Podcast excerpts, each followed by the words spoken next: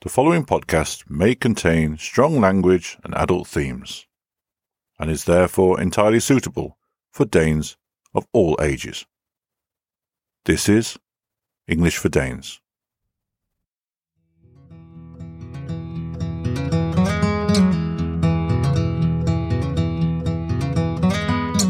Daisies blooming, sundress swaying in the breeze. Can't stop staring.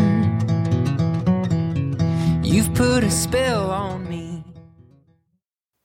Sorry to interrupt. Hello, Danes. Welcome. Well, everyone's welcome, but if you're not Danish, you probably won't get too much out of this. It probably makes sense to give a little background first. I've been in Denmark for 18 years.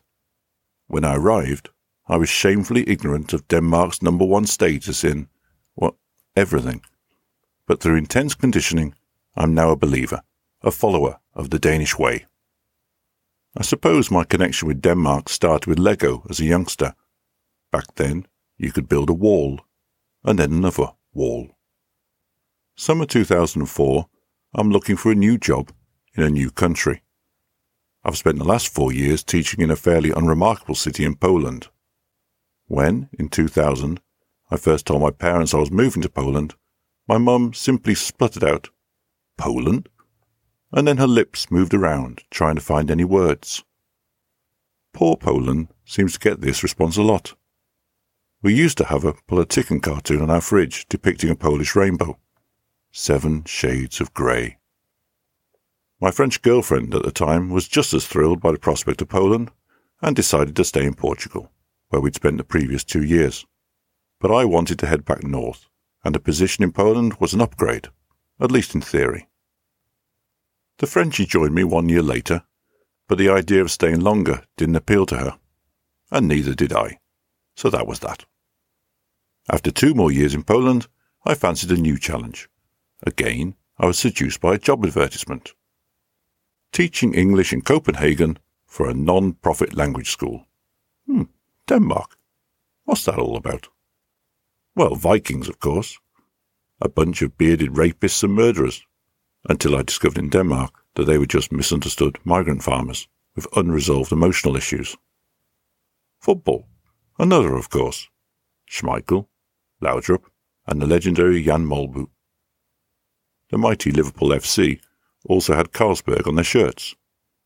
Lego, as mentioned, though I'm not sure I knew Lego was Danish. Danish bacon, that was clearly Danish. The Little Mermaid, yes, and, well, porn, apparently. Not much else. I'd certainly never heard of the world famous Tivoli Gardens. Anyway, I met the new boss in a London hotel lobby and liked what I heard. Very little of it turned out to be true, especially the non profit illusion but at that moment I was up for a new adventure. I'd never been to Scandinavia, and it was a bonus that I knew so little about where I was going. I'll do a year, then see what happens. I told the parents. Oh, that was more appealing. Denmark. Sounds nice. I also told my sort of girlfriend at the time. She then found a teaching job in southern Italy. And that was that. June 2005, and my first year in Denmark is over. It's been okay, but I'm not wowed by Denmark. But I've met someone, someone I really quite like, someone different. I decide to return to Denmark after the summer, see what happens. Seventeen years later, we have two half British, half Danish teenagers, and Denmark is home. Before I explain what the hell this podcast is all about, apart from some random Brit sharing his not so interesting memoirs, I should introduce the different one. I pondered making her anonymous and giving her a name like Ib, but I don't want to underplay her part in all this, so the wife is Christine, or Christina for Danes. One brief story. Soon after we got together, Christine asked me what I liked about her. I reeled off a list. You're funny. You're beautiful. You're quirky. You're empathic. You listen. Oh, the list went on. When I'd finally finished, I obviously asked her, and what appeals about me?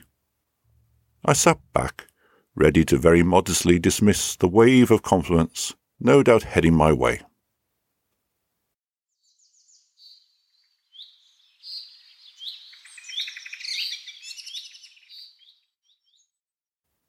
Finally, it came. I think it's because you speak such good English. That was it.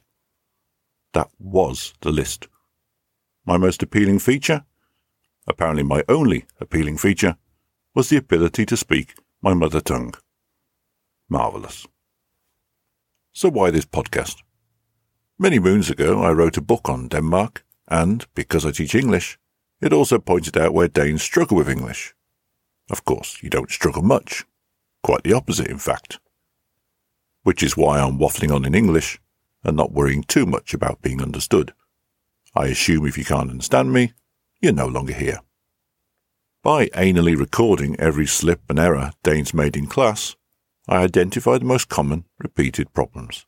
So half the book was my take on Denmark, and half was vaguely educational. Anyway, the publishers I sent it to thought the book was too massive, which was maybe a polite way of saying shit. And it was.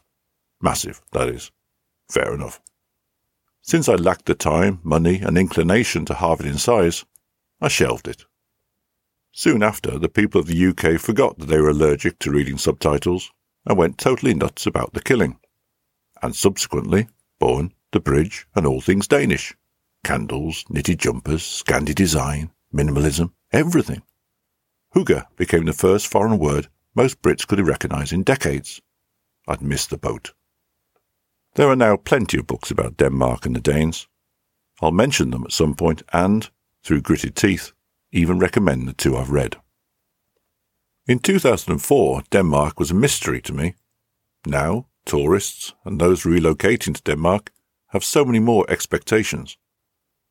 They'll imagine being welcomed at the airport by happy, enthusiastic, flag waving immigration officers, handing them a free welcome to Denmark knitted jumper, a box of candles, and an information leaflet on how to have a truly hyggelig time. Or something like that. I haven't quite nailed my format. As it stands, each time I'll pick a theme and make half baked observations.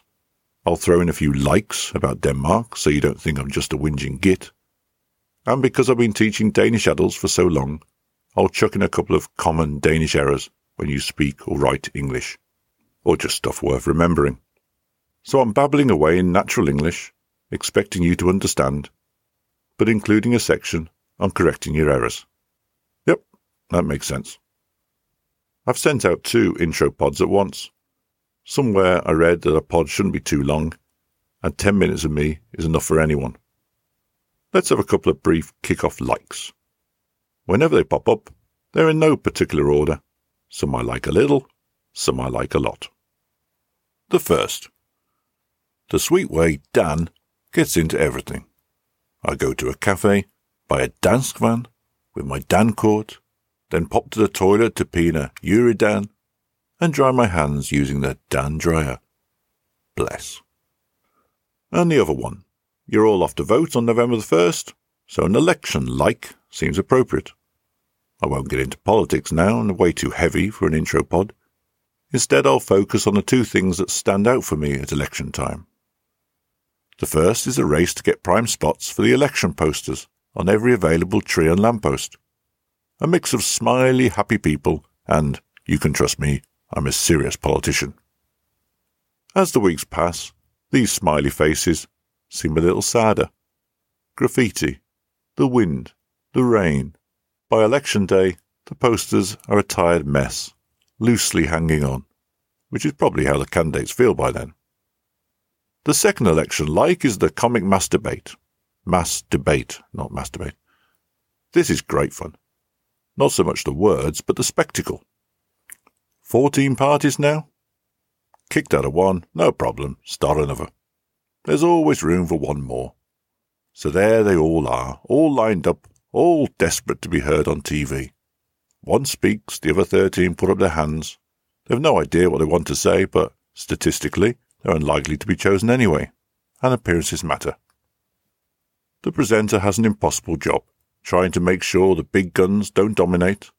The irrelevant ones, hello Christians, get to say something forgettable, and Inger doesn't say mink more than 14 times.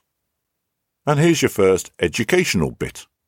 I'll name this section Worth Remembering, and I may even find a crap little jingle to introduce it. Why worth remembering? Because Danes always say it's worth to do, worth to see, worth to know. After worth, use the ing form. It's worth doing, worth seeing, worth knowing. If you have no connection with Denmark, how can your life possibly be worth living? There, not so painful. With these little error spots, I'm not going to go into great detail. It's simply a heads up. The other worth remembering for today concerns Dane's habit of telling me to fuck off on a daily basis. Well, not telling, but showing. And I'm dealing with this one now because A, it's important, and B, it explains the ridiculous image I've chosen for the podcast icon. Yes, that's me. And you can see why Christine's list was short. 2. The number 2.